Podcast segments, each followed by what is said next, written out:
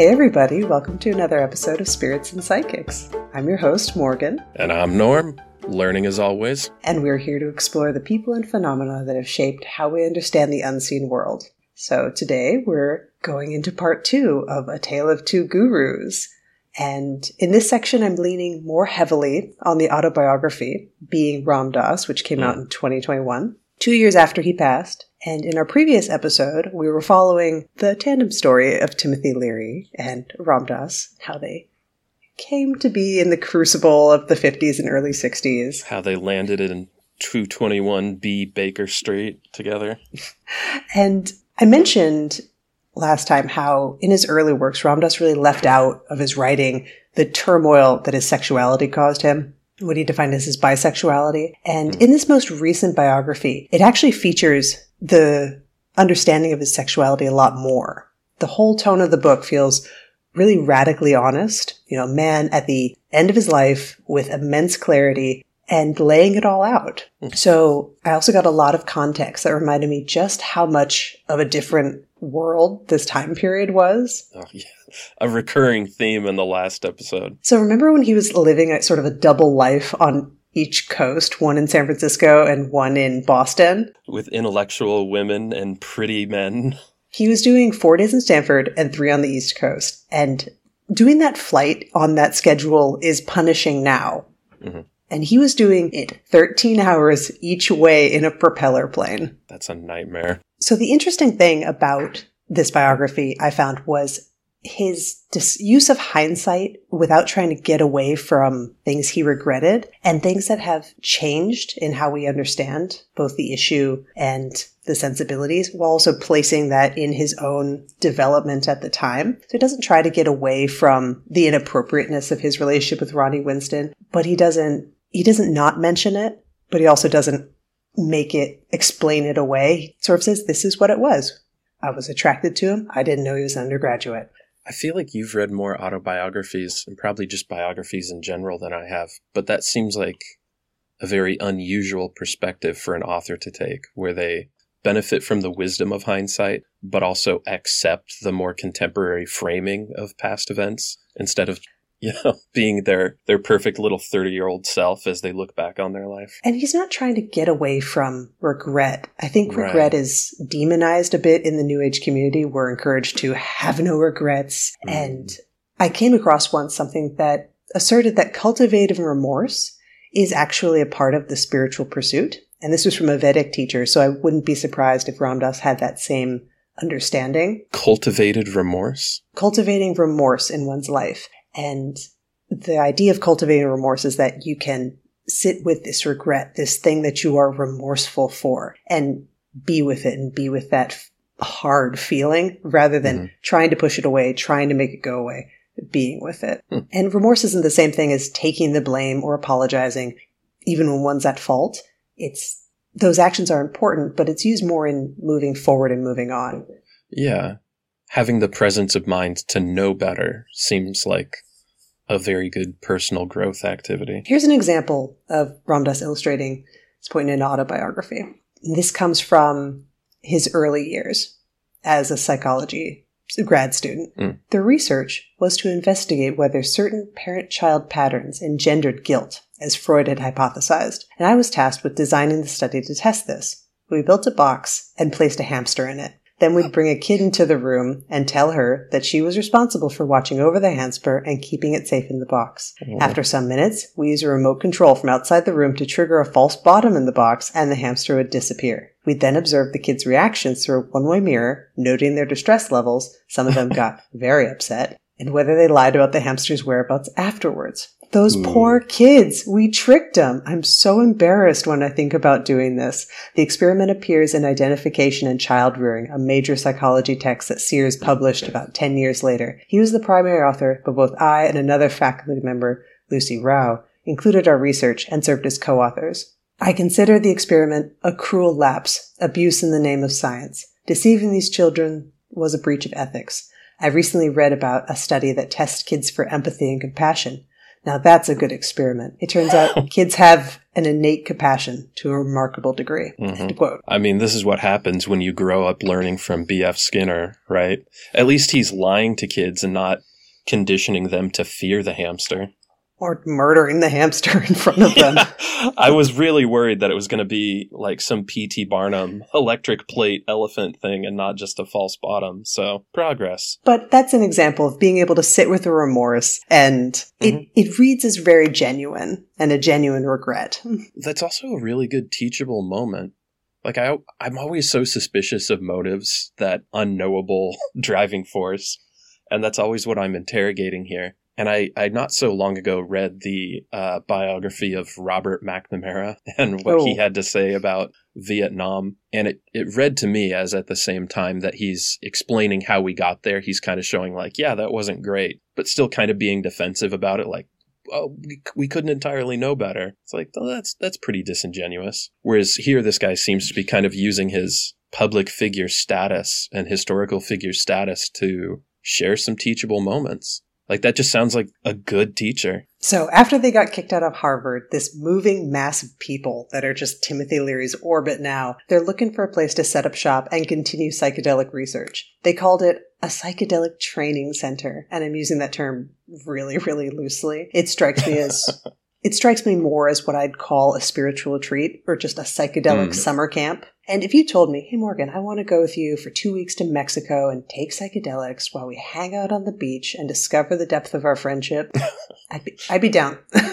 Yeah, yeah. That kind of seems to me like what they're doing. They're looking for a place to just hang out and they still have this orientation towards research and this lofty goal of that's what they're doing, but they're get it's getting out of hand. So It sounds like it's becoming nominal that there's anything academic and not just personal about this. So here's an example of what their academic sort of North Star Mm. was. They're taking notes to write a psychedelic adaptation of the Tibetan Book of the Dead. And the biography describes this as We wanted as much data to work with as possible, to see how closely a psychedelic trip matched the soul's journey through the bardo in between death and rebirth. And there's this feeling that we're getting somewhere, that they're doing something. There's this still at this this stage when they go to Mexico, this idea that they're getting somewhere. And before you ask, what is the Tibetan Book of the Dead? I thought you wouldn't know. so I here's a definitely description. don't. I was worried that was important context. Well, here's a description I pulled from Wikipedia, just for the hmm. sake of brevity. The Bardo Thodol, commonly known as in the West as the Tibetan Book of the Dead, is a term of text from a larger corpus of teachings, the profound dharma of self-liberation through the intention of the peaceful and wrathful ones, revealed by someone named Karma Lingpa in the 1300s, and best known work of Nyingma literature. And in 1927, this text was one of the first examples of both Tibetan and Vajrayana literature that was translated into a European language and is considered to this day one of the best known. And it Sure. describes and is intended to guide through the experiences and consciousness after death, in the interval between death and rebirth in the next life. And it also includes signs of death, rituals to undertake as death is coming, and as this where the consciousness goes before it pops into another person. Interesting.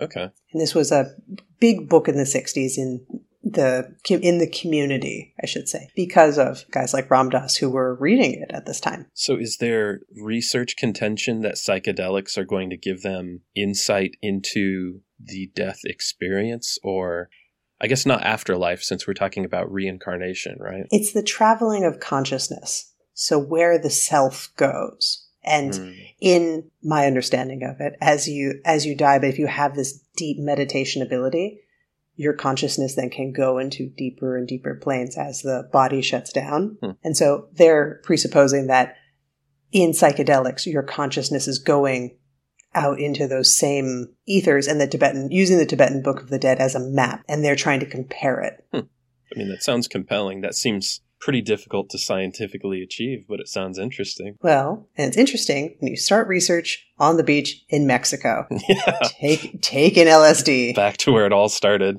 But they last all of six weeks in Mexico before the federales show up and kick them out. Were they being disrupted? They were attracting a crowd that knew Mm. they were they had drugs, and Mm-hmm. they were uh, they were they're the center of a scene. And they're attracting just this moving mass of people. They're their own spring break. Oh God. Okay. and so then they try to move this whole operation to dominica and then antigua and no luck. They're on watch lists. And with good reasons. They're actively shipping drugs into these countries. Yeah. and now it's important to remember that psychedelics aren't explicitly illegal at this time because they're so new so they're technically not breaking any major laws, but they're exhibiting major grasping behavior that is really characteristic of substance abuse. Hmm. And really, anytime people get overly attached to what it means to the means of getting a certain experience. hmm Anyone who's had cocaine at a party knows this that when the cocaine runs out, that wild look in people's eyes when they want more. Yeah. So getting the LSD, transporting it, having enough, doing debased things to get a little high, including importing morning glory seeds to get a psychedelic reaction despite it making everyone just sick as a dog. There. At one point, Richard Alpert, he writes about his LSD bottle broke in his suitcase, and so everyone just eats pieces of the suit that it soaked into. Okay. But so this luckily- is completely moved away from any kind of introspection or higher consciousness. we're still at 75% introspection, but we're getting into this grasping druggy behavior. Oh, don't worry, it gets worse. So, Oh, good. luckily, there's some really deep pockets in this group. A lady named Peggy Hitchcock and her two brothers, they're all in their early 20s and have just come into their huge inheritances from Gulf Oil. And Mm. they bought this gigantic estate in Millbrook, New York as a tax shelter and offer it up to Leary and his crew for a rent of $1 a year. How very friendly. So here's a description of life at Millbrook, again from Ram Dass's biography. We felt as though we could transform society. We were an eclectic group of people with a higher vision for living, interacting, and problem solving with the help of a greater consciousness. Intuitively, we were communal. We cultivated vegetable and flower gardens. We shared chores and babysitting. We were kind of hard on the castle, as we called the mansion. We played football inside and kept cats and dogs and a monkey. But for the most part, communal life went pretty smoothly. Shades of HPB there. I had an aardvark named Artie who used to nestle into me. His snout in my armpit. Oh. I baked bread as usual, maintaining an eye on Jack and Susan, kept the cars running, and helped manage the bills. So they start running workshops and showing people how to do the same with how to guide people through an acid trip. And they Hmm. don't have enough LSD for the public at large, and they don't want to get a rep for being a supplier, but they're on the map for people who want to find it. And the crew keeps growing. So here comes your favorite cameo Ken Kesey, the author of One Flew Over the Cuckoo's Nest, a book Mhm. about psychiatric patients based on his real experiences being a nurse for acid, essentially, in the VA hospital. He was there at the center of an orbit of folks he called the Merry Pranksters. And in June of 1964, after his second novel comes out, the whole troupe takes a rainbow colored bus out to Millbrook without telling anybody. I mean, yes, it was the 1960s, but there were still phones. yeah. Rude. Anyway, they they came like expected in the middle of a party, and they just show up ready to get high. And people at Millbrook are still trying to be researchers, hmm and yeah, it didn't. It doesn't go very well. The Why Pranksters don't really come back. I mean, the fact that you your language already in this episode has shifted from the sort of have this experience, you know, try try to attain some behavioral change or some inner emotional change to get high. Like it it seems like they've taken what they thought was the answer to all important human things and turned it into just another tool in the arsenal of hedonism and being young. Well, here's a surprise for you. they end up finishing all their notes about Ah. the psychedelic adaptation of Tibetan Book of the Dead, and they Uh-huh. publish The Psychedelic Experience, a manual based on the Tibetan Book of the Dead. its full title. And guess what? It's a bestseller. Uh-huh. And where does the authorship go here? Is this by It's- Timothy Leary or do they share authorship? Timothy Leary, Richard Alpert, Ralph Metzner, all the OGs. Okay. I, le- I leaf through it and I can see how it was a hit at the time. It has a Hmm. real scholarly style that sort of reminds me of an undergrad thesis paper. Hmm. And I have a sense that this has vastly been surpassed in more recent writings on the subject. It feels Yeah. very under undergraduate. That's the only way I can describe it. Yeah. And there it's written with little scholarship outside of the book. I mean, at the time Yeah. they're reading Hermann Hesse, Dao De Ching, Bhagavad Gita, Ouspensky's expositions on Gurdjieff's teachings, all of which read as, you know, a character caricature in itself because this Yeah. book is sort of where that caricature comes from. Right. Right. And in a way, they are on the forefront of publishing about it for a popular audience. But again, to us as modern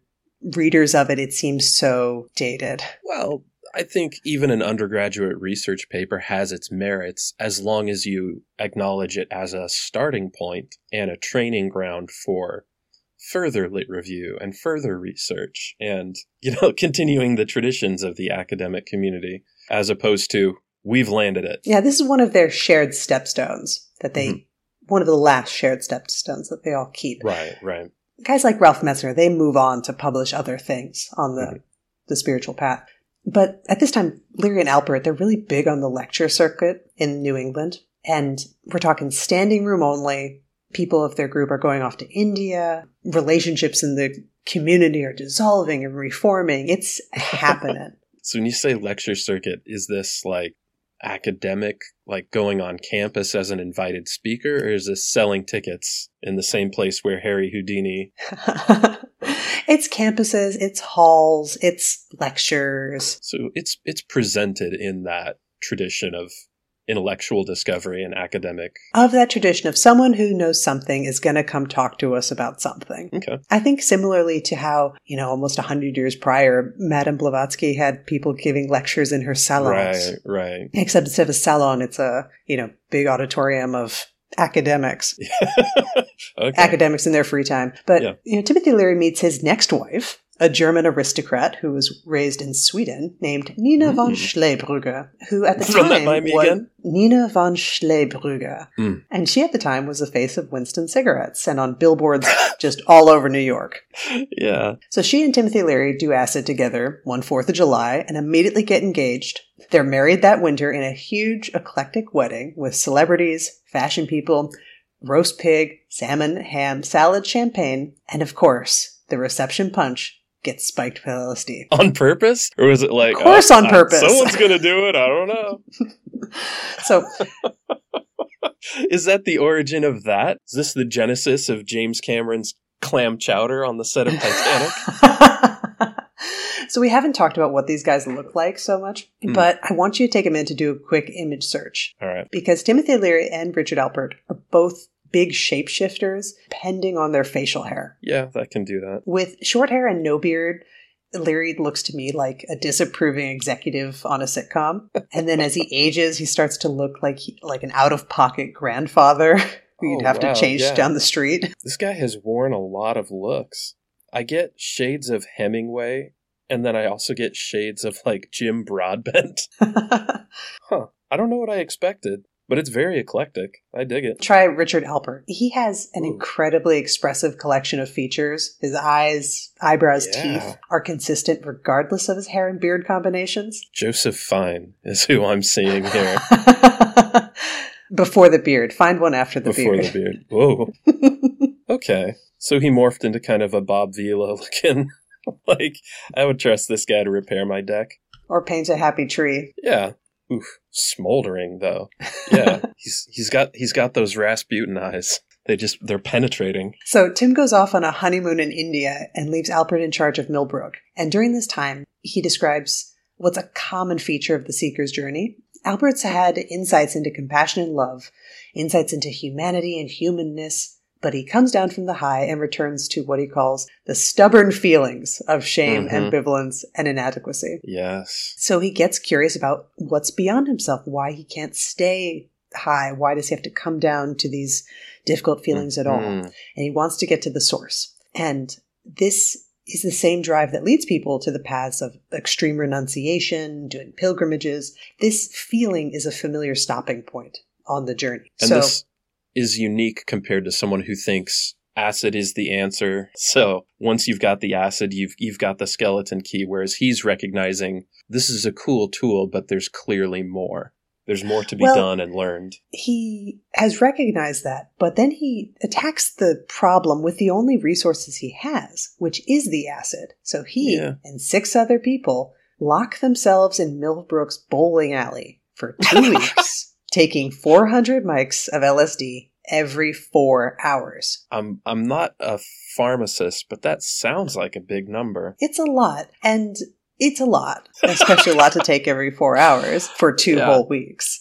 And surprise, surprise, they develop a tolerance and mostly just get on everyone's Mm. nerves. Yeah, yeah. There's no capital B breakthroughs, and at this time, Albert freely admits he's stuck in a cycle. His answer to Yeah. everything, including the flu, is to take LSD. Oh, And he's finding success in, in fundraising and talks and developing what will become his speaking style. It's a bit of like a stand up comic doing the clubs. He's, yeah, yeah. He's working out his material, tightening the act. Yeah. but everything around the book is starting to fracture. There's practicalities, who's going to do the dishes, and there's personalities of people who still want to be scholarly, people who just want to stay high all the time, and also Mhm. weird manipulative assholes that tend to follow druggy scenes. Hmm. You know, everyone's not on the level here, even though they supposedly think they are. So you've got impressionable people with resources, and that's going to attract bad actors and maybe some earnest fools, and a lot of people who are n- not quite as far along in their journey. So Tim comes back and he's really not into the changes that have been happening. There are essentially two camps, like I said, and his relationship with his new wife is already breaking down. They divorce that same year. He goes on to marry a woman named Rosemary Woodruff. She'll stay around for a while. And Nina, meanwhile, goes on to meet this guy at Millbrook named Bob Thurman, who's been studying Tibetan Buddhism. They get married, leave Millbrook, go on to have four kids, one of whom is actress Uma Thurman. What? That's wild. I thought you'd like that little cameo. Born of an acid ridden seeker's journey. That's fascinating. So Richard Albert takes a vacation to Europe, has lunch with chemist Albert Hofmann, the guy who first synthesized LSD, Mhm. and they have a lovely discussion about its possibilities, its potentials, where your soul goes. But when he gets back to Millbrook, Tim and Ralph Metzner, the German grad from the last episode, he's been around this whole time. They basically tell Albert they don't think he should come back and they kick him out. Yeah. And in his autobiography, Ram Dass has some clear perspective on this time. I responded with a phrase I'd learned from Alan Watts. When, the, when you get the message, hang up the phone. But I hadn't taken this advice myself, Ooh. and constantly getting high and coming down was becoming its own kind of despair. I could touch those other planes of consciousness and love, but I couldn't stay there. And he goes on to describe an anecdote of wrecking a friend's Cessna at a landing and then says, My leadership at Millbrook had been like flying. I'd been reckless or ill prepared, or maybe both, and I kept going and going and going, breaking through our arrangements and structures. Though ultimately nobody had been hurt, my decisions had not come without a cost. I'd been impulsive, and my judgment was in question. In my wake, Tim and Ralph saw a crumpled mess. Wow. I want to read this purely for that writing style and the the candid reflection that he's bringing to this. Almost any life would be interesting through that lens and with that willingness. Not gonna lie, it's a really good book. There's a reason I messaged you halfway through the week going, I just love it. I, I already love it too. Yeah. So he essentially bebops around Europe, London, lands in California for a cameo with Ken Kesey again during his famous acid tests. Mhm. And he has another interesting encounter with psychedelics and divinity. Have you ever heard of a guy named Meher Baba? I not at all. No. He was an Indian spiritual teacher. Some say saint. He did not talk, and he communicated only in writing and with his presence. And he traveled around India in a big blue bus. Nice. And he had a fair amount of followers in the West at this time, given the lack of internet. And he was so alarmed by psychedelic use, and he wrote letters to his followers that were in the community where Albert was, saying that they shouldn't take psychedelics or associate with people that do. So Albert wrote back These chemicals, if used wisely, employed seem to provide a key to unlock the door, allowing the sunlight of reality to shine for a moment. For many people, the experience helped them consider their spiritual work seriously, rather than get lost in atheistic intellectualism. And Meher Baba writes back Your letter made me happy.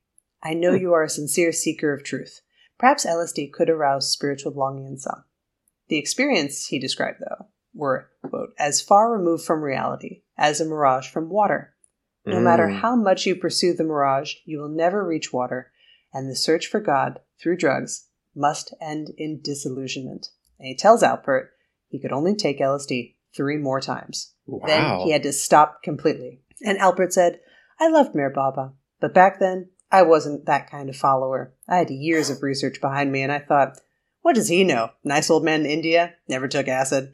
And so he very publicly tells this story and drops the fourth tap of acid. Does our friend Meher Baba, ha- well, not just him, what, is there a culture around psychedelics in India at this time? Like, if it's if it's gaining attention, does anyone else see it as a way to unlock either interest in spiritual pursuits or a shortcut, which seems to be where our protagonists are taking it? There doesn't seem to be a tradition a la ayahuasca in South Hmm. America. Their understanding of the divine and the ecstatic divine is through meditation and ritual and Hmm. this whole other type of traditions, not including actual psychedelics. But they're hearing about it because it's making news. Right. Okay. And so this action that he does has repercussions. Alpert's talk's starting to get picketed, and there's a growing political anxiety. It's all heating up.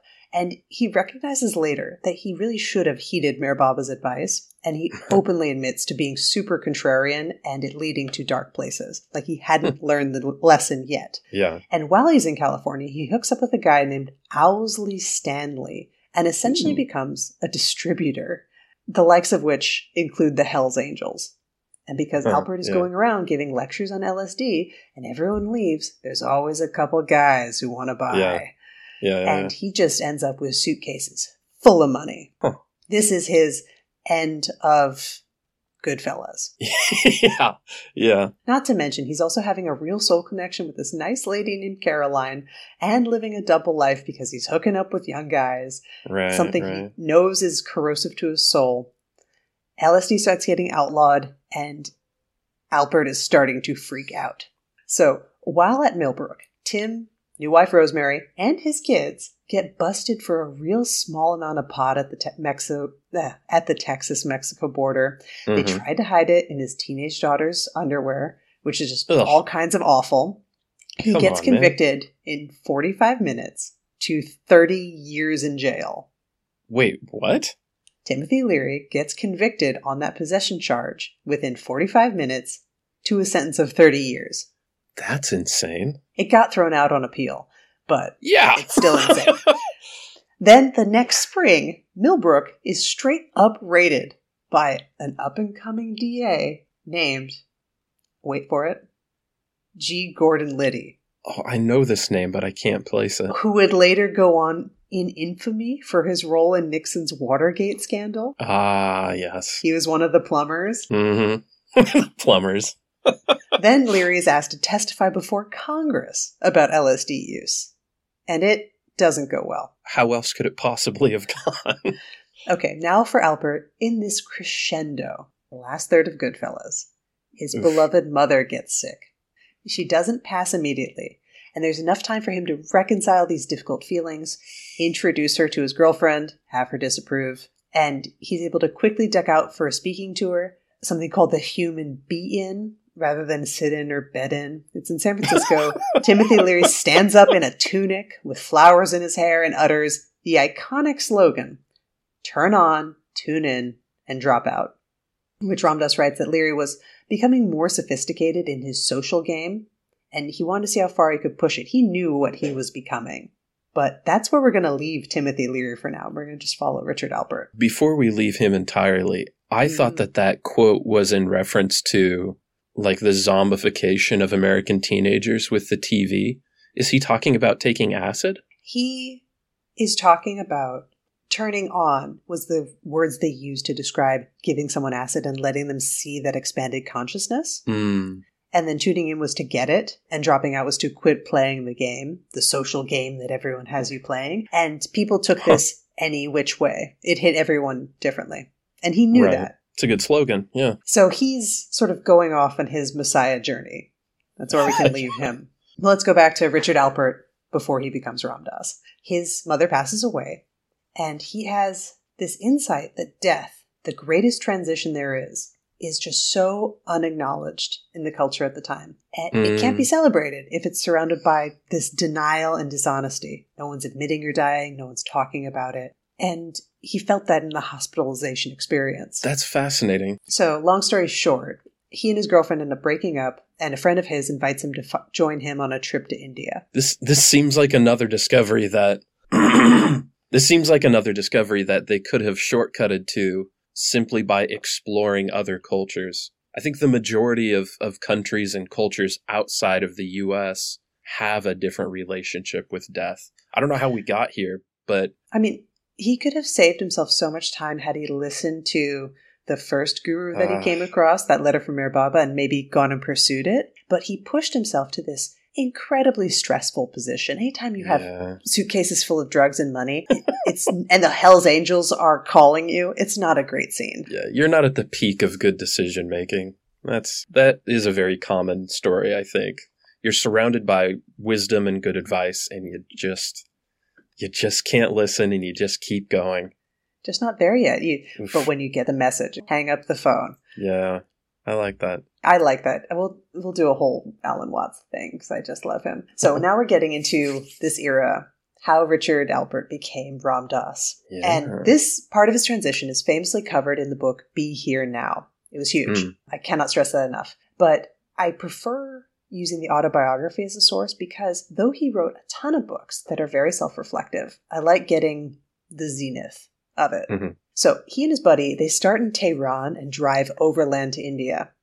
Through Iran, Afghanistan, they have an audience with the Dalai Lama, which he looks back on a little shamefaced and says, he must have thought we were babes in the woods.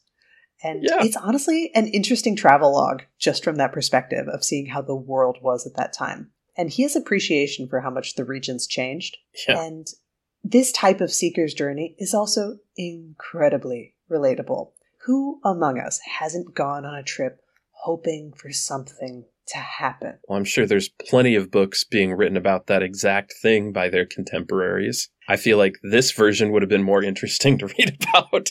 I mean, he's a known counterculture figure, and he also mm-hmm. has a ton of acid, and people recognize him. They hit him up, and he just gives it out. He gives it to any holy man who wants to try it. Here's some of his reaction, or their reactions, I should say.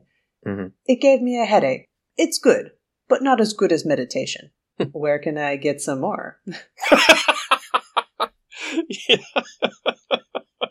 then okay. one day, towards the end of his trip, we're talking the last week, and he's feeling pretty bummed. He crosses paths with, and I'm sure many people will share this experience, a tall 23 year old guy from Laguna Beach who's wearing his hair in dreadlocks dressed as a holy man mm-hmm. who's just and he just shows up at their hostel looking for him. This guy's birth name was Michael Riggs, and he was going by another name, Bhagavan Das. And he mm-hmm. has his own epilogue later.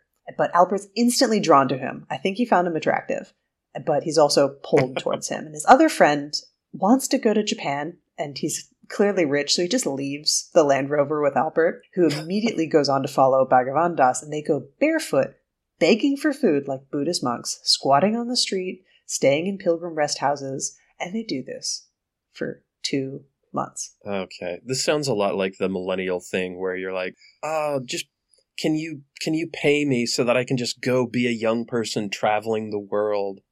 Like they're not actually poor. They're just indulging in the practice of begging. And he acknowledges that because he describes holding the bowl to beg while having in his backpack a ton of American Express traveler's checks. Mm-hmm. So after two months, this guy says, I need to see my guru. And apparently he overstayed his visa and was really hoping the guru could fix it. so Alpert just begrudgingly agrees, I, as I think we all would. This whole experience just, I can't describe how it makes me shiver. the thought yeah. of it. it's incredibly relatable to me. So they drive yeah. up north from New Delhi and during one night on this, they have a layover where Albert has just terrible tummy troubles. And mm. on his way to the outhouse in the dark, he's staring up at this beautiful sky and he thinks of his mom. He feels really connected to her all of a sudden. That's And nice. he doesn't tell anyone about this. So they continue, and Albert's getting really reluctant. I love this line he writes. He writes, Gurus are a hustle. Ooh, cutting. And he's he's not loving it. They get there and everyone immediately surrounds the car. Bhagavan just says, Hey, let's see the guru, and just lopes away. hmm Albert wants to stay by the car, is really worried about this giant, fantastic 70s Land Rover, but he ends up following him.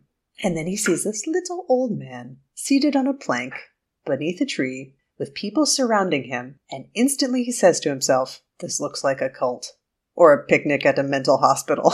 Keen. Yeah. he watches Bhagavan Das touch this man's feet. He doesn't want to touch anyone's feet. And then Bhagavan Das just openly weeping, calling him Maharaji, which means great king in Hindi. Mhm. And then this old man points to Albert and says something in Hindi, and someone translates. You came in big car? He responds, Yeah. Will you give it to me? Bhagavan Das immediately explains, Maharaji, if you want it, it's yours. And Albert freaks out. You can't give him the car. That's not our car. It's David's. No one's listening to him. And the old man Mhm. continues, How much money you make in America? Sorry for my terrible accent. I apologize. And I figure he must think, you know, all Americans are rich. That's how he monologued it. Hmm. Yeah. At one time, I made a lot of money in America. How much did you make? Well, one year I made $35,000, some of it in cash. Will you buy a car like that for me? And he says, This is the fastest hustle I've ever seen. it's not even a hustle. That's just But the whole time, this old man is just smiling at him, giving him double door twinkly eyes. and and eventually just like waves him away so they go eat. And he figures Yeah. out, oh, he was he was pulling my leg. So after they eat, he brings him back and they have some tea. And he says, through the translator again, but looking directly at him, You were out under the stars last night. And he's thinking, you know, he's explaining it away to himself, like anyone could have been out there. And then Mhm. goes on to say, You were thinking about your mother. She died last year. She got very big in the stomach before she died. And then he just looks at him and says, in English, the word spleen, ooh. which is how she died cancer in the spleen. And this experience just cracks Richard Alpert open. And I'm going to read you a section from the autobiography describing this moment. It's a little long. My mind goes faster and faster, trying to figure out how Maharaji knows this. Finally, like a cartoon computer stuck in an impossible loop, the bell rings, the red light flashes, my mind just stops. I'm stuck. My rational mind gives up, it just goes. Poof. At that same moment, there's a violent retching in my chest, a powerful pull, and I start to cry. Later, I realize it was my spiritual heart opening.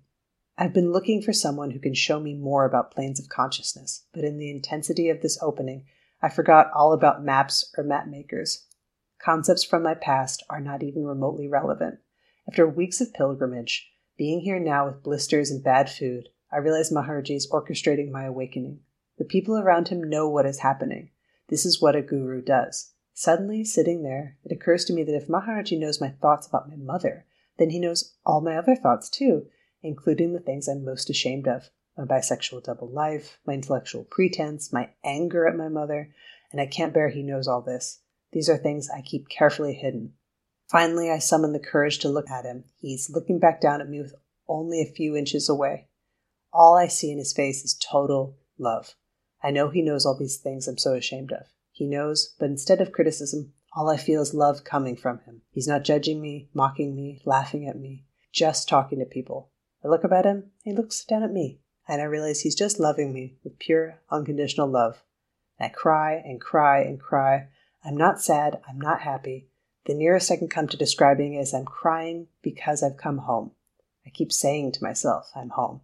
I've carried this load of secrets and shame all my life, and now the journey's finally over. Such a relief.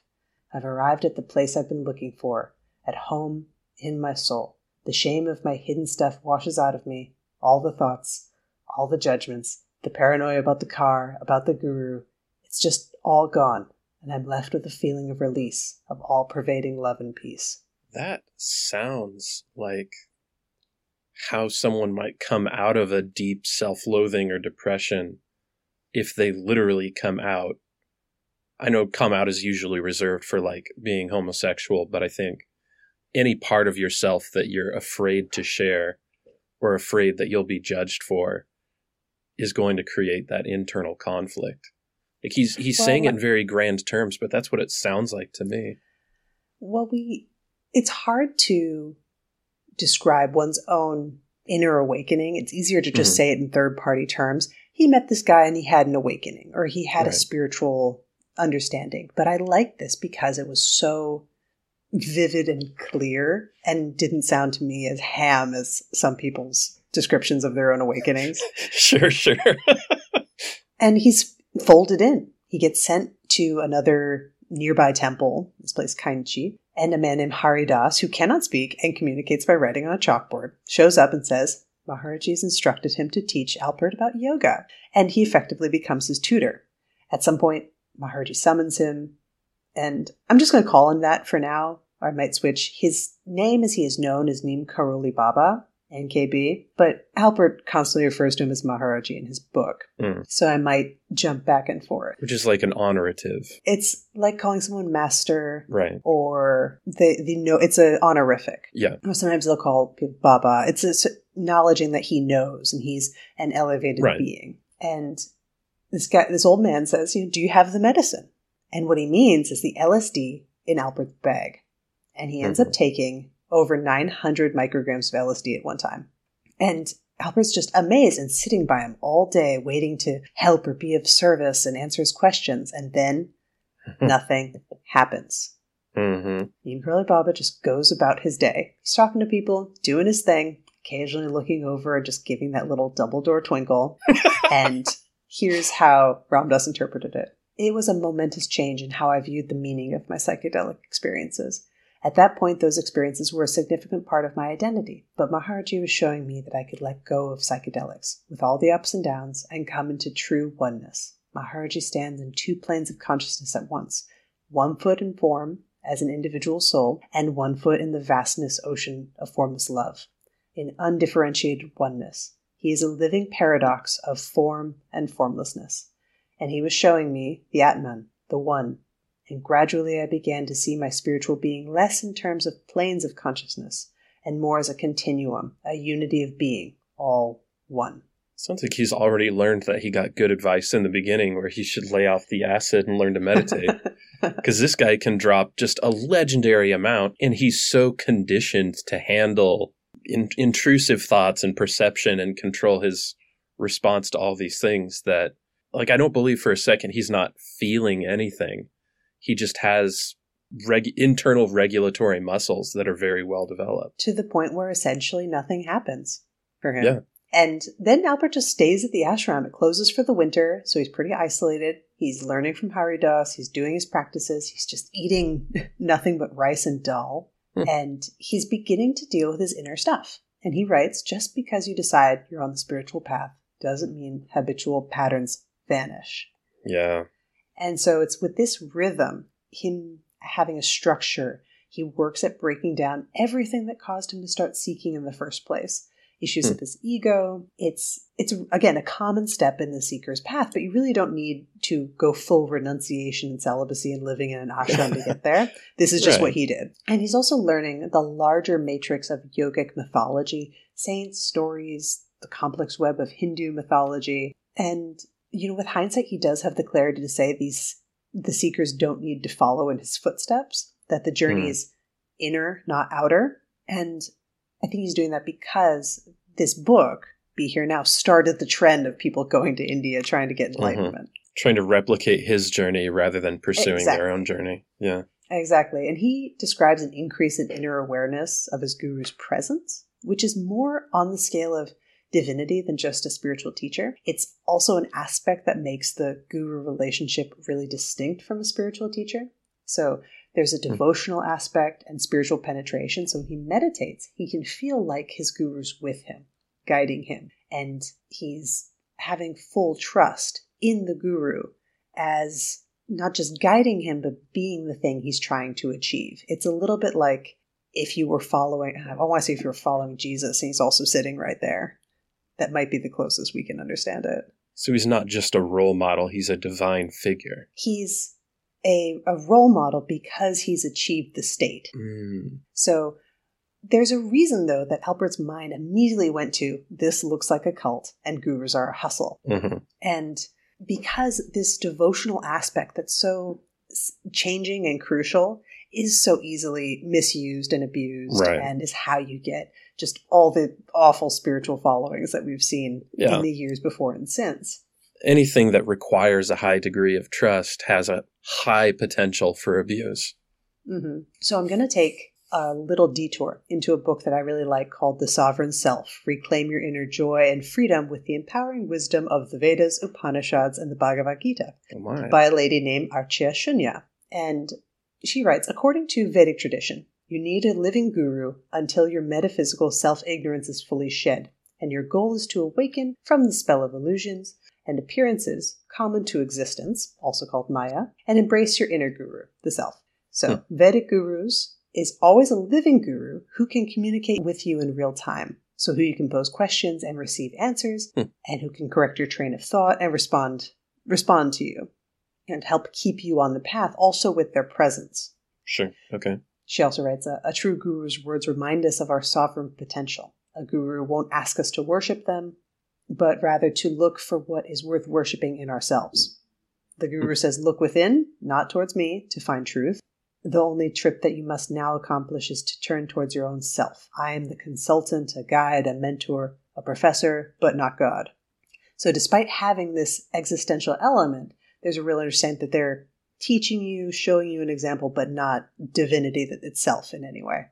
So, she also writes These teachings received from the expert, the guru, impart not only fullness and inner power at every encounter, but a gradual and permanent lessening of Maya's dope grip on the seeker's mind and self revelation of higher paradigm of suffering free existence. I mean, that sounds like good advice for choosing a, Yeah. a college advisor, among other things. The students become noticeably more emotionally mature and better human beings, and over time they suffer less from self ignorance. Remember, hmm. awakening is gradual but permanent, not a fleeting one time event. you can take it with you. So here's her checklist a Vedic master can be a monk or a householder. Either way, they are not confused about their lifestyle or their relationship with sex. They do not mix up their paths. They never sleep with students, period, she writes. It's a good starting point. yeah, true masters feel secure and whole inside themselves. They model inner fullness, remain humble, unpretentious, and always remind you of your truth. They don't depend on you to make them feel important. They won't ask you to bow. They're not God's messengers. They don't do things to attract attention, hmm to feed the self power. Yeah. A true master will also exhibit emotional maturity and a command of their senses. They may have had a personal learning curve before, but now that they're masters, they're aware of their role and they're in control of their minds, not just pretending to be in control. They don't have oops motives. Uh, pardon me. They don't have oops moments Right. or any hidden character flaws. They're on brand 100% of the time. Yeah. And they also admit shortcomings as human beings, and they can withstand constructive criticism because they're already there. Which speaks well to the autobiography. Yeah. they're friendly, loving towards all beings, but they have healthy boundaries. They cite benefits of ethical living, discernment, self inquiry. They don't do promises of miracles, dreams, blessings, gizmos, mantras. She has a whole list. and they hold the scriptures higher than themselves. Hmm. So the path that learned them the knowledge. I mean, a lot of this comes down to they retain humility and they don't demand anything from you. And she also this is a great book in uh, in its entirety, but she also has a chapter called Conceptual Difficulty with Submission to a Guru. Yeah. Good chapter. And she frames it like this To a teacher whom you have already accepted, after due examination and discernment, submitting your self ignorance, not your self esteem, or your right to self determine your life. That's what submission is.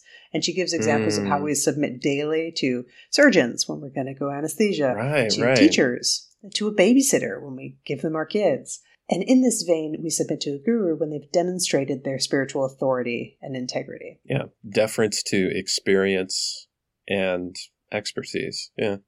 She's anchored in the Vedic tradition, which is where Ram Dass sort of is at this time, but it applies obviously across traditions. I think it's a good checklist for anybody. And we have to observe a potential teacher clearly and perceive how attached they are to what's going on around them and ask, why am I following them and their knowledge? What what about them is Mhm. really pulling me? And also to be aware of what another teacher I like, named Michael Singer, calls spiritual ego. Spiritual ego. As you get further on the path, having an ego about it. Ah, getting up your own ass, basically.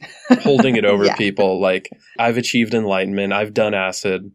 like, I've, I've got it figured out, and you plebes have so far to go. Mhm. So back to Ram Dass and his guru named Karoli Baba. He gives him the name Ram Dass on this trip, Oh, and he tells him to go back to the West and come back in two years. And critically, he also gives him his blessing for the book he's going to write. To which the new Ram Dass says, What book? Oh.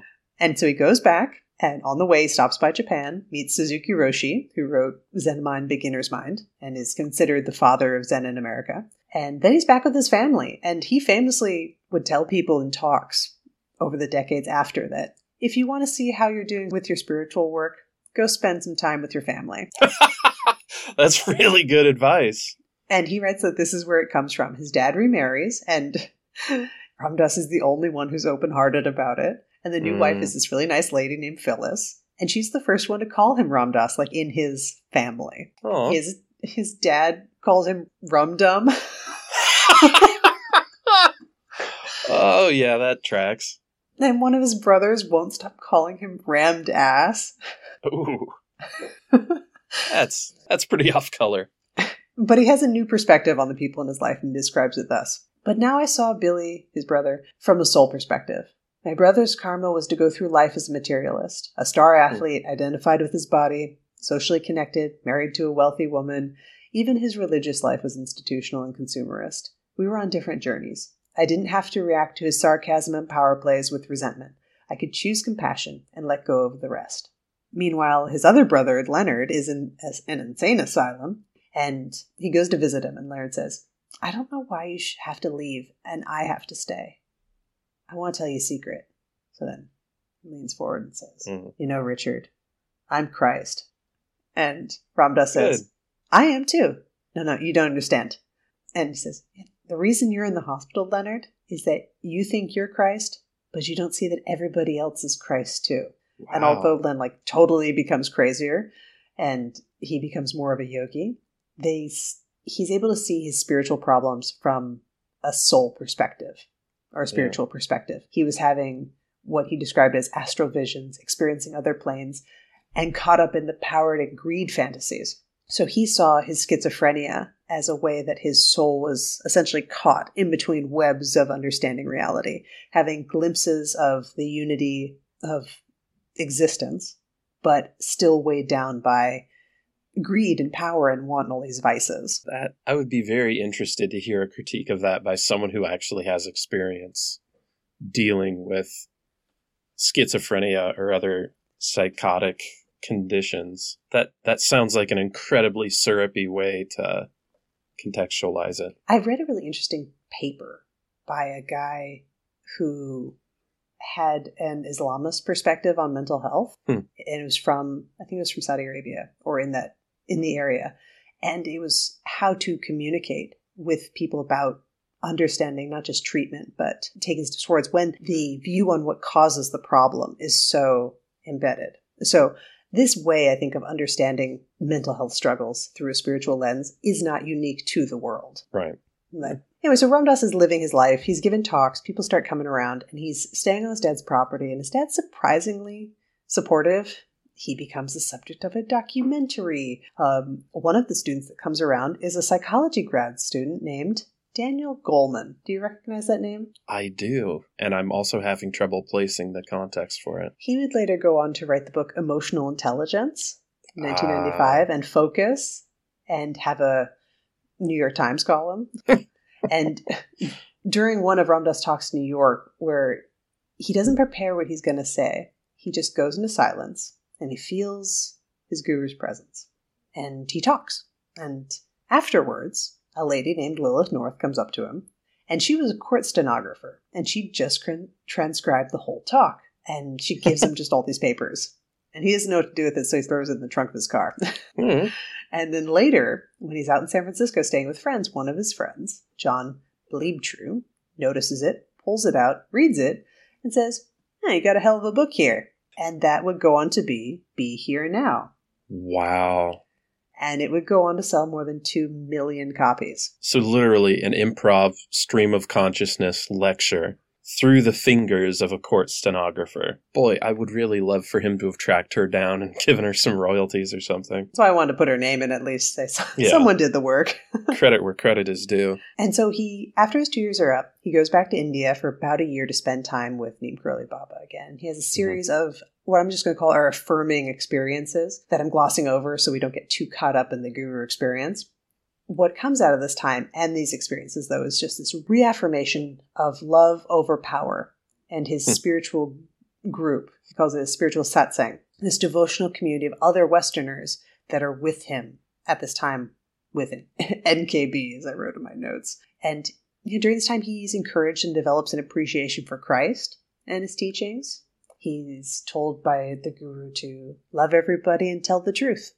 And he's sort of given work to do. Mm-hmm. There, he's hanging out with this guy, but he's also just in this community that's sprung up around him in the ashram and getting assignments essentially that feels a little bit like you're running not quite a summer camp, but a college campus when classes are out of session, but people are still Yeah, hanging yeah. around.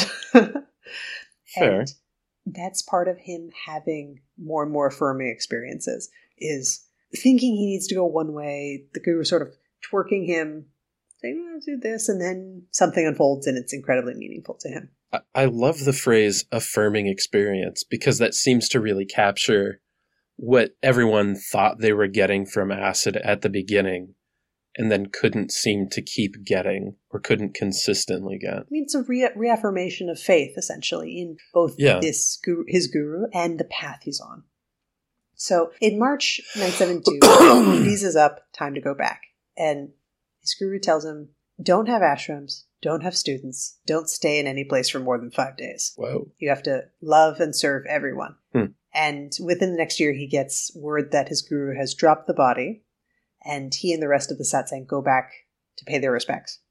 Mm, yeah. So Ram Dass's devotion to his guru, or rather, Ram Dass's devotion to this initial guru is sort of the foundation of his spiritual practice at this point, and is considered his main um, guru, his main focus, lineage. It's like essentially having Yeah. you pick a religion. this is his the path he's on. But within that, and within the tradition Ram Dass is in, you can recognize something called an upaguru, which is described as beings who may give you significant help or teach you important lessons at critical moments on your spiritual path. They are vehicles for your awakening, who may themselves be realized or not. They serve as teachers to propel you along the way. Some are teachers, all are teachings. I want to pin that uh, phrase you just used some who may not be realized themselves. So you can learn a lot from someone who isn't kind of at the end of their spiritual journey. Precisely. It's essentially you can have people and experiences that are serving to teach you and are important for you to have in a way that we might say it's Uh, The analogy I would make for us would be if you're in the right environment in college, you can learn as much from your peers as your professors. sort of. I, I was thinking more about how we might explain away a bad boyfriend. Go on. like you learned a lot from the experience. Ah, but you wouldn't say, yeah, this boyfriend was my guru. But the experience that you had was critical to your spiritual path. Hmm, That sort yeah, of thing. And I like that. I'm going to give you some examples because Ram Dass has three of them that are pretty crucial to his journey. Hmm. So the first one is a guy named Muktananda. And he actually met Ram Dass at the beginning of his second trip to India, sort of jumping the timeline. And he had Ram Dass coming with him to sold out stadiums, giving him mantras to increase wealth. And he clearly wanted Ram Dass as his successor because he was such a draw. And Mhm. then he sort of eventually gets away from him and goes back to his main guru in India. Years later, when he's touring and lecturing, not staying in a place for more than five days, he Mhm. meets a real wild Tibetan tantric teacher named Chögyam Trungpa, who was involved in the founding of Naropa University in Colorado. And this guy was considered to be a reincarnation of a High Lama. He had been educated at Oxford and a real different vibe than other holy men Ram Dass had come across. Trungpa smoked, drank, wore suits, kept his hair short, seduced women, and would give these amazing lectures about Buddhism. Hmm. And Ram Dass just admits he couldn't reconcile Trungpa's behavior, behavior and his high state. And another meditation teacher told him, if you go to the top of the mountain and a bird flies off, don't think you can too. Hmm. So Ram Dass writes, Trungpa was an exquisite though uncomfortable teacher. The way he used existential conditions at Naropa to illuminate my ego was true Tantra. Trungpa's students were also on my case, and though I was uncomfortable about falling into my professor mode, they pushed me to be more coherent in my teaching.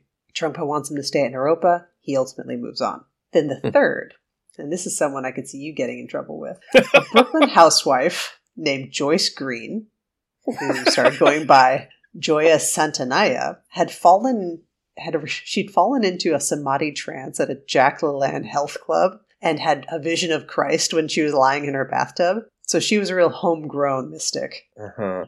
I'm waiting for the part where she has unique appeal for me. Brooklyn housewife falling asleep in her bathtub is not not an immediate draw for me. Well, Ram Dass describes her as a complex, many-leveled being who hadn't integrated the many levels, meaning she had these powers and energy and intensity and affirming, you know, this ability to see astral beings, but she was just constant drama. Oh. She'd shout over the phone at a perceived slight, would show up as an apartment and make so much noise the police showed up, and then when they showed up, she'd be in an intense trance. They had to call an ambulance.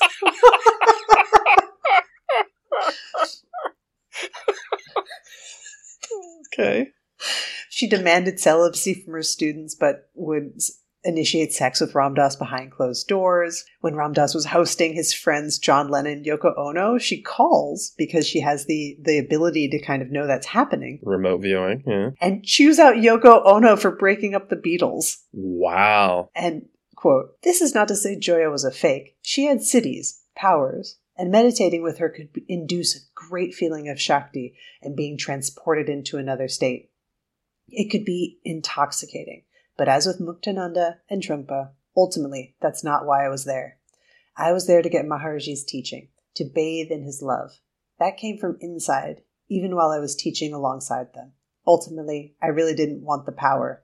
Maharaji's love was still the strongest power. And ultimately, he writes a mea culpa in 1976 in a yoga journal. The title of the article is called Egg on My Beard. Writes, I easily let myself be convinced. Joy had been exciting, unpredictable, simultaneously powerful, and emotionally dependent. But Mhm. then the incredible tapestry of half truths and lies began to unravel. And the rest of the article is just an unsparing takedown of her and his own involvement. He writes, I feel bad for rejecting Joya so abruptly. Although there was no other way to break free cleanly. She believed in the things she did, however misguided or bizarre some of them were. And we had a real relationship spiritual, physical, and emotional. Maharaji said, Love everybody. That included Joya. So he finally breaks away from these sort of detours with other people Mhm. that want some of his juice. And this is where we start to see Ram Dass hit his stride with what will become his legacy. Hmm. He gets involved with the hospice movement, started by a woman named Elisabeth Kübler-Ross.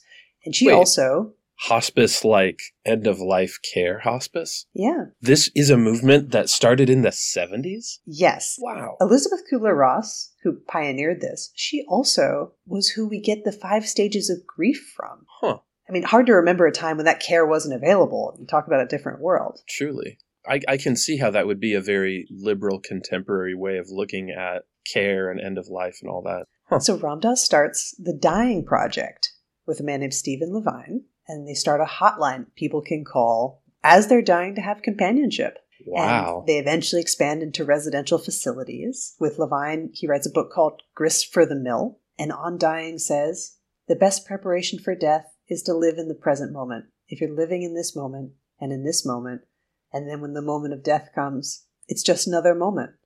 But you can't tell someone else to live in the present moment unless you live here and now yourself. And he helps his stepmother Phyllis to die, and he helps his father, and really connects with him. This is over the 80s. And by by help, I mean companionship and care. right. It's right. facilitated. Not, not assisted suicide, but helping them through their experience. Yeah, but this is the 80s. It's also the era of the AIDS epidemic. And given his sexual Mm. orientation, he writes very much that he felt that there by the grace of God go I. Yeah, yeah. And that's one of his big legacies his conscious aging, conscious dying, hospice care, and helping others to die. Yeah. His spiritual buddies, the satsang, they start a foundation called Seva that also becomes this other ma- huge vehicle for charitable work. So it starts Hmm. doing eye operations to cataract surgery to help prevent blindness in places like Nepal and India. Hmm. And Steve Jobs was an early donator, Like financial donator. financial donator and computers to Huh. make the whole hospital work. This is such a fascinating blend of the the spiritual and the materialist. So Ram Dass does a lot of speaking and fundraising. So then they turn their focus to homelessness. Robin Williams made a cameo at one point. Yeah, yeah. And he writes of compassion. Compassion is seeing others as ourselves, expanding our identity to include the person. When I sit with an AIDS patient, I know it could be me. When I sit with a dying person, I know that I too will die. Sitting Mm. with the woman in Guatemala, their suffering was also mine. And behind our suffering, we share love. And so he's doing so much charitable work. I didn't even begin to cover all of it because it was a little Yeah. in, incongruous with time. But another big development of the 80s is he finds his partner, Peter, who comes to a death and dying workshop. And they're together for almost 20 years, Wow. So he's not there because he's chronically ill. He's there. wanting to learn how to give hospice Yeah. care. Wow. What a way to meet somebody. It's also in this era that helps him reconcile his complex relationship with love and power in his own family, you know, using love as a way of control. Mm, yeah. And he's also able to reconcile his sexuality. And here's what he wrote about that. Maharaji said a man could be in brahmacharya with one woman. He meant that marriage could also be a spiritual route to God. Many of the Westerners took that to heart. Of course, he didn't say anything about a man being with another man. I think it applied to me and Peter. I didn't hide our relationship, but I didn't publicize it either. I felt protective of Peter, who was not a public figure. And though I had struggled Mhm. early on with my sexual identity, at that point, labels like bisexual, homosexual, and gay didn't seem helpful. I had no interest in making my sexuality into a statement, as my friend Allen Ginsberg had done. Mm, To identify myself with any movement felt limiting. Souls have karma that manifests as gay or straight, male or female, but souls themselves are neither male nor female. My focus is to connect with others as souls and to allow all souls to be who they are. And as Maharji says, all love is pure. I don't think I have ever. I don't think I've ever heard or considered that there's a difference between your sexual identity and your sexual activity. Because he doesn't seem to have a problem knowing what he likes or having sexual relationships with people, but his sexual identity, you know, has been the catalyst for a lot of his journey and a, a constant source of turmoil, empathy, perspective, so many things. I was I've always been very dismissive of sexual identity because it's kind of like, well, it's in the bedroom. I don't really I don't care what you're doing in there. But your your identity you carry with you in a very different way than a sexual encounter. I did not think that's what was going to come out of this for me. The seating in the soul perspective is this different way of relating to the world. It's truly trying to reach beyond people as they appear. Mhm. It's he's really getting there. So we're in the 90s now. Oof. He's in his Okay. 60s. The relationships are starting to come full circle. With he's reunited with some of the guys from Harvard. He Mm, yeah. comes full circle with Timothy Leary, who dies in 1996 from prostate cancer. They reconnect. Other guys from Harvard. And a lot of resolution starts happening. And Ram Dass gets an advance to write a book about aging, specifically about conscious aging. And he's having hmm. trouble getting into it because he doesn't feel old. He goes to bed. So he goes to bed one night imagining what it would be like to be truly a frail old man. And then, no shit, he has a stroke. Oh my god. He survives it, but he has to relearn how to walk, how to talk, and he has a huge crisis of faith. A part of him thinks he brought the stroke on himself. How could you not? Yeah, yeah. I can And see then- that. Slowly, it starts to shift. In the book, he writes a lot about his inner experience during this time, but sort of glossing over it. Eventually, it shifts.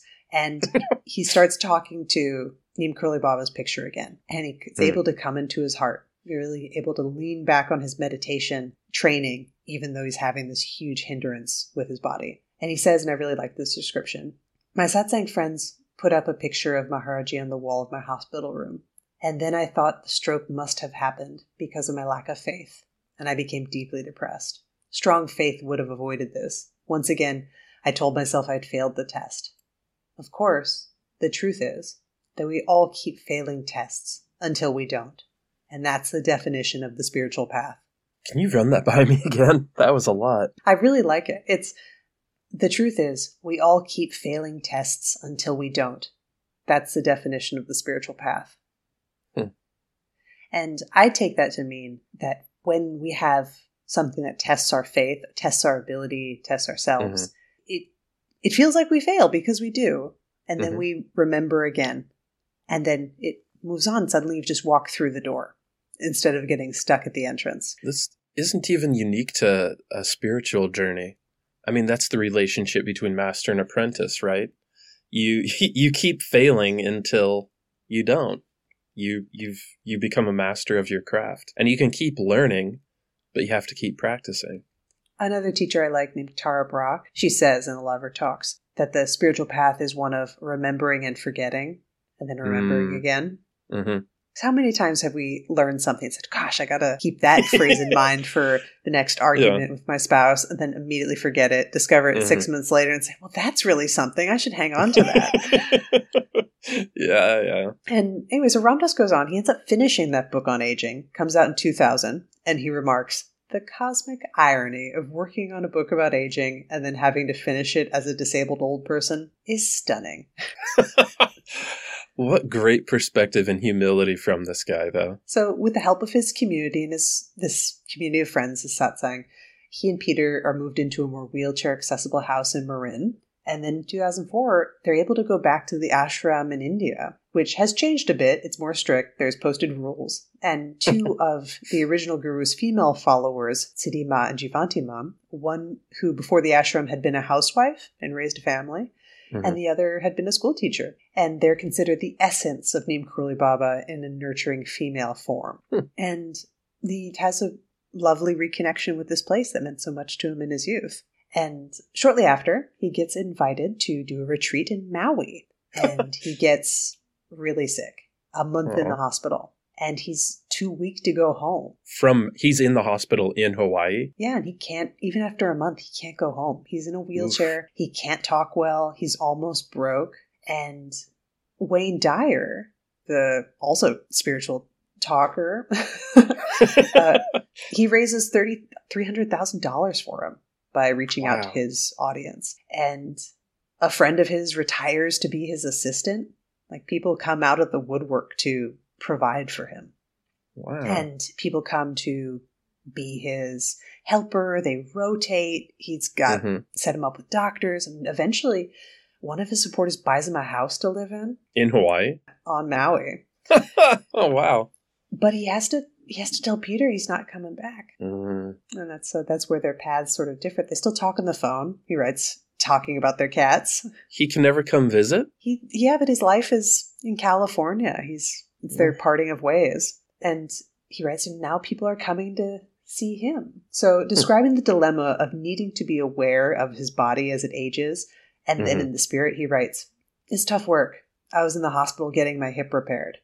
The hospital is the body shop. To most of the staff, I'm the old guy in room 322 with a broken hip. yeah. But don't I also have a spiritual identity? Aren't I also a soul? I'm in this incarnation to learn about my true self. Along the way, I'm also learning about strokes and broken hips. I like to think of my body as a coach, with horses and a coachman. My soul rides in the coach. The horses have desires, the coachman the ego, the eye that controls the desires and watches where he's going, and makes sure the foot doesn't go in the wrong place. Now and then my coach needs a grease up job, or a new bearing, or a hip joint replaced. But my soul, inside the coach, rides along, merrily, merrily, merrily. I'm still here, just hipper than ever. this this also makes me realize that being a very spiritually elevated person doesn't make you articulate or a good writer. It seems like there's a very fortuitous marriage there with this guy who can go through so many experiences and also explain them in a compelling, accessible way. I should also say there's a co writer on this book. It was a, a guy named Rameshwar Das who inter- interviewed him over years to Ah, pull this okay. together. He's not just sitting down typing this all out. fair, fair, fair. And he also discovers at this point in his life, it's 2009, he has a son from a fling back in the late 50s. Wow. And they develop a good relationship. So he's got a middle-aged son. Yeah. And Okay. the son is named Peter. Ooh. And they develop a good relationship. He meets his wife, their college stage daughter, and Wow. they come out every year to visit him in Maui. And and they have a good relationship. they have a good father son relationship. And his son later credits him with opening him up to having more spirituality in his life. He's sort of a Quaker. And yeah, and then his, uh, so Ram Dass watches his brothers die and he reflects on the dance of karma that occurs in families. From Maharaji's long view, a person is not just a bundle of adult needs and childhood traumas, the building blocks of a personality. It's a hmm. much subtler picture of karma working out across incarnations. We may have regrets about our family, or, as I did for many years, avoid and resent them, but the soul demands that every moment to moment experience of living be meaningful, fulfilling, and real. The soul's game is not about reorganizing external life, it's about inner reorganization, reorienting toward your soul. The battle of the Bhagavad Gita is not about dropping out or leaving the family. Where can you drop out to that your soul is not present? No, this life is about finding a way to be in the world that connects you to your soul. He's come a And- long way from being a student of Freud and Skinner. Good on him. So the Love Serve Remember Foundation starts preserving his legacy around this time. He starts offering one-to-one counseling appointments to people over over Skype. Hmm. And here's what they look like. Compare this to the hamsters. At the beginning of a session, I ask, What's your sadhana? Your path? We may go into that spiritual history. I enjoy solving the puzzle of another's mind, body, and soul. Hmm. Maharaji said, I hold the keys to the mind. Me. I'm kind of figuring it out as I go along. I have a whole ring of keys, from psychology, psychedelics, and spiritual practice. I try them out until I find one that fits. Sometimes I can tell if the person I'm interacting with is part of Maharaji's satsang, connected from path births. But mostly I don't know. I'm just listening, intuiting what is needed in the moment, hearing what resonates behind the talk, the flavor of the soul behind the personality, Active listening, humility, patience, empathy. and radiating it. And people, there's a years long wait list at that Yeah. time to get one of those sessions. And it's interesting to compare it because when other people describe Neem Karoli Baba and gurus in general, they don't actually necessarily do anything. It's not like they're producing content and on the lecture Mm. circuit. They're sitting on a plank of wood in a blanket. They're being. And in these sessions that he describes, he's sort of doing that on a webcam. It's being. And people describe later Ram Dass's presence as radiating love. Mm. And I, I, I'm assuming this isn't where you took it from, but he has basically recategorized acid or psychedelics at large as one of myriad tools, which is sort of the, the cautionary observation you'd been making with Leary. Yeah. So the words that feature most in this end of the book is soul, love, surrender. The soul Yeah. being the seer, the witness, the inner self. And honestly, the love is something I struggle with. He describes it as Maharaji's unconditional love lives in each ordinary instant. Love without expectation, without desire, without need of an object. The vastness of emptiness is completely full of love. To be here now in this vastness, I have let go of desires and expectations that keep me time bound. This is the essential surrender of the bhakti path. Letting go allows the self of everyday experience, my ego, my thinking mind, to merge with my higher self, my true nature. To merge with the beloved, I have to let go of my experiences, of even being an experiencer. This is how this jumble of my thoughts and sensations and emotions is forged into one in the fire of love.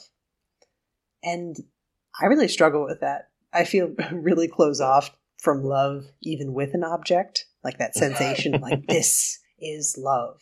It like it exists outside my conscious awareness. Like I know I love my husband and my children, hmm but I feel delight around like people I see less, and I can really recognize that that joy more than I can this daily foundational true love. I think Hmm. like love and fear seem to be a little bit tied together. To the fear of loving someone and then being taken away. The Ah, fear. that's that's not love, that's possession. Uh, I think they might have covered that in Star Wars. I'm not sure. but anyway, it's something for me to meditate on. Yeah. But I struggle with this idea of this vastness of love. It's not the most, the easiest language for me to grasp Mm-hmm. experientially, even though I know what he's talking about.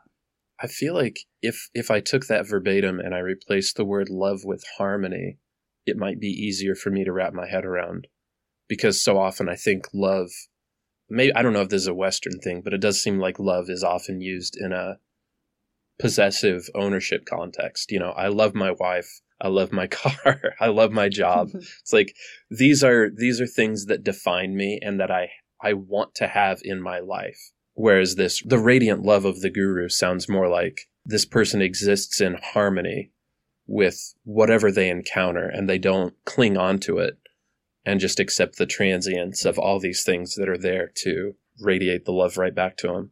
I also think of this shows maybe just how little this experience exists in Western culture, but I think Yeah. when you meet a dog that's just really not happy to see you, Mm-hmm. yeah, that's it. That's the perfect and you just see them and they see you. Yeah. And, yeah, that feeling I think I've is just met you and I love you. and Who I'm knew all such wisdom And, was there? and and then you open as well. I think it's that experience, but magnified to just Yeah. this huge human experiential way. But the thing about using a word like love is that different teachers write about it in different ways because it's an Mm. experiential process. You get to that love by doing the inner work and Right. getting to that place inside. But surrender, now there's a term I like. So here's this quote Surrender is difficult for Westerners to accept. We see ourselves as rugged individualists whose creative energy and willpower and constant striving makes our lives better and the world a better place. We think our power is the power of our minds to conceive new ways of manipulating objective reality. Our minds are our very being, or as Descartes said, I think, therefore I am. What we think of as reality is a conceptual thought of how we think it is. We're afraid that if we give up thinking, we give up our power and free will, and we may succumb to someone else's power and lose ourselves forever. That's Mhm. the fear. But it turns out giving up conceptual thinking is not so scary after all. In fact, it's a relief. I keep telling people, you are not who you think you are. So called objective reality is only relatively real compared to the deeper reality of the self. And he goes on even further to say, mindfulness is an easy sell in the West because people think it's about controlling thoughts, which are the foundation of our Cartesian reality. The paradox is that to really practice mindfulness, you have to let go of thinking. The mind is a wonderful servant, but a terrible master. And our attachment is to the thinking mind, which dies with the brain and body. Getting past the thinking mind allows the essence of our deeper being to shine through, the soul beyond conceptual thinking. When you give up thinking, you're catapulted into being. Uh, pardon me. There's more of this uh, this quote, which I'll read to you, just because we're now we're getting into this juicy philosophy that's been sort of Yeah, yeah, yeah. absent. He says, Surrender on the bhakti path is a different proposition from giving up ego power. It's the surrender to the beloved that is no surrender. First, because the attraction to that state of being is so blissful that it subsumes all else. And second, because who or what one really surrenders to is no other than our own being. Call it our true nature, the self, God, Krishna, non duality, or in Sanskrit, Sat Chit Ananda, existence, consciousness, bliss. Maharaji represents that kind of surrender to me. So it's not a subordination, it's a reunion. You're not attaining something, you're returning to. If if anything, it's going inward until Mhm. you meet your own spark of divinity. Hmm. So you're not leaving the self to supplicate to a higher power. You're going inward to where that spark is in you. So to to bring this back to the framing for this whole series, Mhm. is that something that you are glimpsing with proper use of psychedelics? Is that why it's so profound? It's not that you've achieved it, but you've kind of seen where the path might lead. Exactly. I think he even said this earlier in when he, he realizes that he's touched these states. I think that Yeah. the guru even tells him, you can see it, but you can't stay there. Mm. Whereas when you go through this inner path that he then follows, then you can stay there forever. It's a more, and it describes the process of aging and just falling more into himself and mm. into essentially meditating into this bliss of being in harmony with nature, with his schedule, and be at peace with what's pretty many decades in a restricted form. Like he had the stroke in 1997. He didn't pass away until 2019. Oof. Yeah. I I really didn't think I would hang on to what I said at the outset of this series as much as I have because it really does seem like the the big lesson that everyone has their different ways of learning is when you when you take a psychedelic trip it might be profound but you can't take it with you. It is not the it's not the end. Well it's the it's the glimpse and yeah. it can be very profound because when they followed up with all those guys who did the Good Friday experiment, it had been incredibly profound. Mm-hmm. But where it got derailed was when you lock yourself in a bowling alley and do it for two weeks straight. Like those are very different uses of it. Yeah, yeah. And it's so to finish this all up, in December 2019, he passes away, or as he would say, he left his body. Mm-hmm. I like that. And Ramdass.org and the Love Serve Remember, Remember Foundation, they continue, have a great gift shop. and there's a podcast where they huh. reproduce his talks from you know the, all the years he was talking from the 70s, 80s, 90s. You can download them and listen to them. What a lovely premise for a podcast. Yeah, it's just his previous talks that were recorded and yeah. with a little intro. You can hear his pretty noticeable Boston accent in some ways. I completely forgotten that that that his his roots were Boston, Cambridge, yeah. Yeah, it's not a full Wahlberg, but it's it's noticeable. Who is a full Wahlberg? and the cool thing about listening to him is that it you can touch what it means to jive with a teacher who's no longer in the body when you can hear mm. all these hmm. talks and hear these different formulations of things, this different way of describing things. Some of his talks didn't touch me the way his book did. His book really hmm. got me because it seems like the zenith of understanding, especially towards the end when he's really elucidating how he relates to his guru as a hmm. met, almost a metaphysical experience. It's not just Neem Karoli Baba. It's how mm. that energy has lived embodies in himself. And when you have a teacher like this or a guru who leaves the body you have so much of their the residue of their learning and their teachings and you can kind of miss the idea of them while not having that possessive feeling of the relationship or the person. It's i think it's even a wider spectrum because the whole realm of potential siddhis or powers that these types of beings can have mm. and what they're capable of in terms of how his essence was passed on or considered to be passed on to these two other devotees, how there's little tricks that they can these things these things I shouldn't say tricks things that happen in these reaffirming experiences and we're going to have a whole little you know 1.5 part where we discuss healers and some of these other little stories because it's that is i think where you get onto the spectrum of how much we want to believe is true with where you can see it just purely as a truly revolutionary teacher for one's own spiritual journey. And you keep that relationship going in your own practice. Or you can see it in the larger yogic tradition of a finished being as he called it. And he made sure in the writing to say i'm not a finished being. I'm just yeah, a student yeah. on this path and you know learning as i go. But i think it's especially from just looking at a life how the devotional community of people he met on that second trip to India, those are the people that were there for him his whole life. His spiritual community, his satsang, and the effect of his life's work came back to him in his old age hmm. and cared for him. He was very well cared for. Yeah, his his spiritual reach gave him material support when he needed it. Yeah, because he he actively didn't take his inheritance from his father. Oh. He gave away lot, pretty much all his money he earned. Huh. I didn't expect this to be my favorite episode you've taken me through so far, but it, I think it's by far the most interesting in a non like popcorn chewing, you know, watching HPB Chainsmoker way across India. This this is the most thought provoking one you've given me. As much as it also synthesizes a lot of what you said. Well, it's incredibly moving because it is a single person's spiritual journey. Mm-hmm. Everything they did, all the failings, I I can very much relate to both wanting to find someone like mm-hmm. a like a guru being seduced by people who have power and have the thing you want but they're just not mm. they're they're just wrong in some way. Yeah, yeah. they're just making noise and then falling into a trance in front of your door when the cops come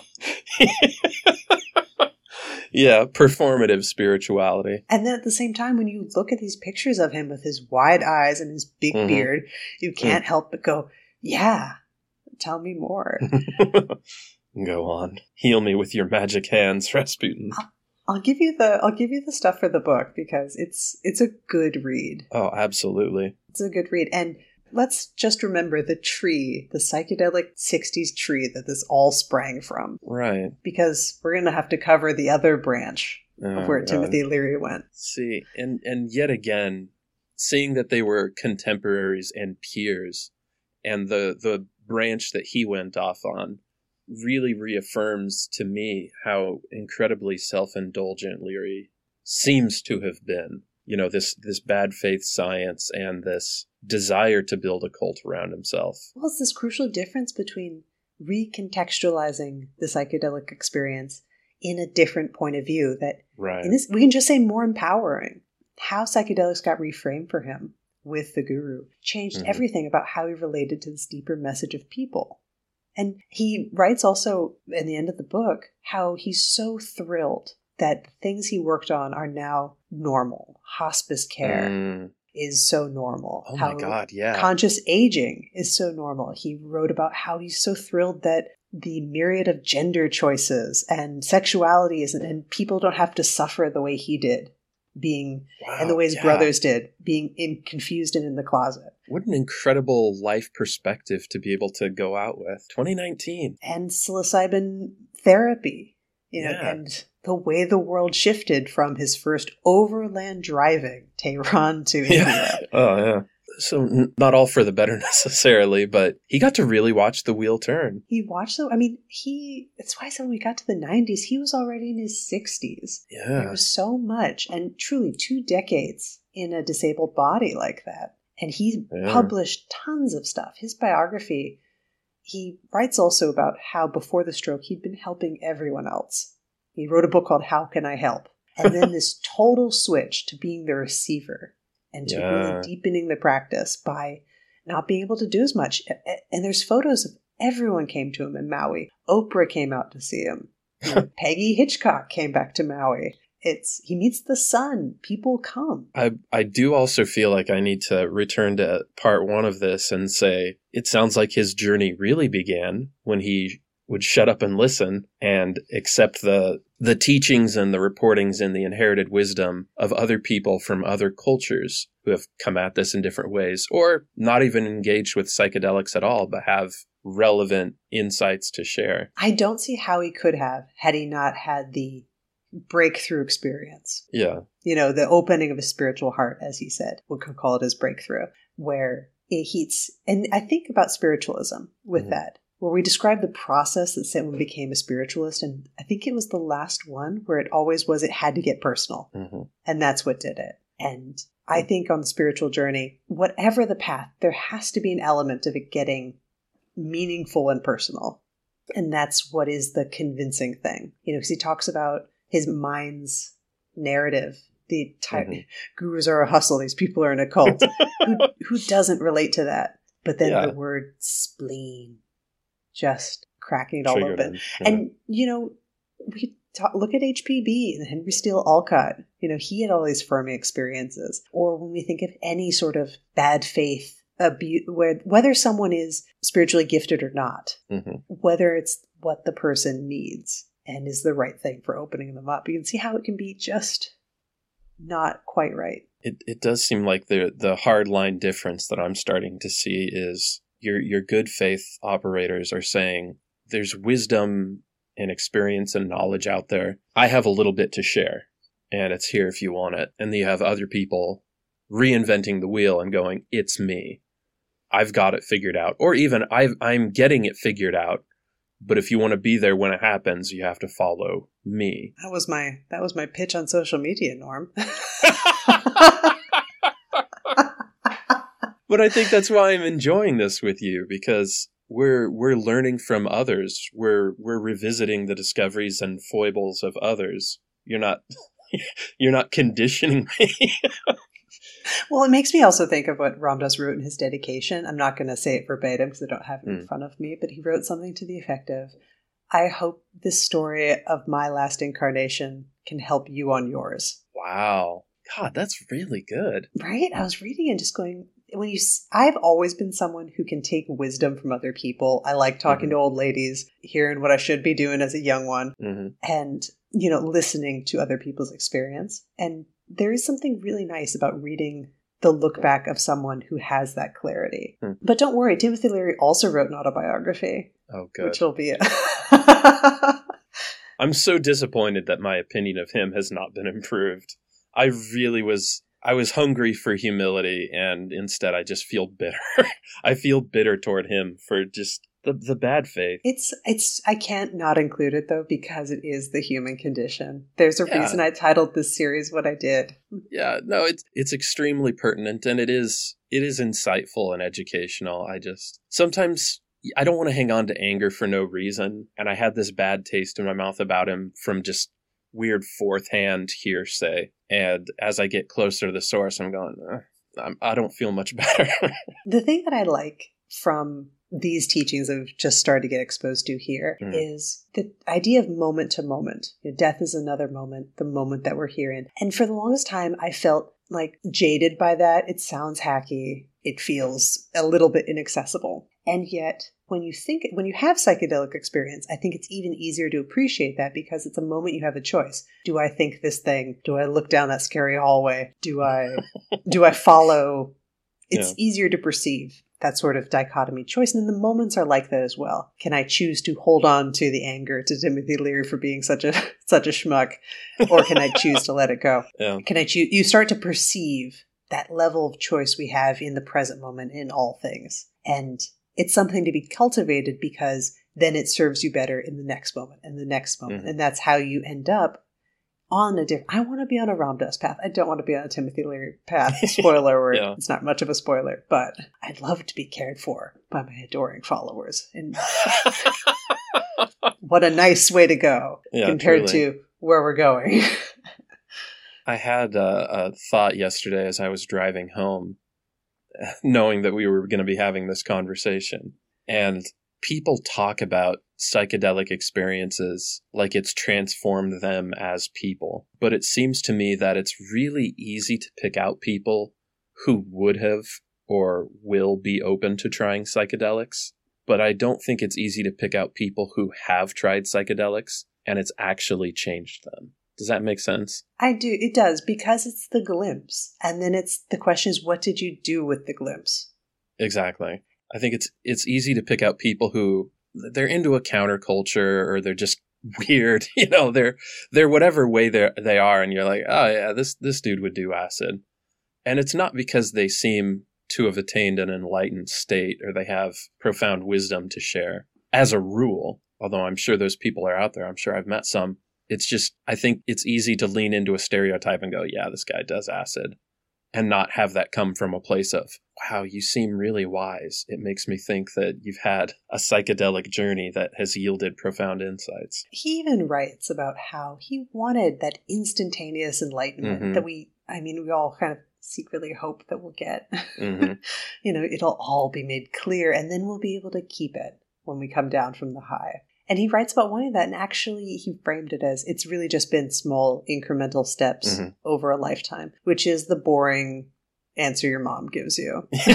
but I want to lose weight now.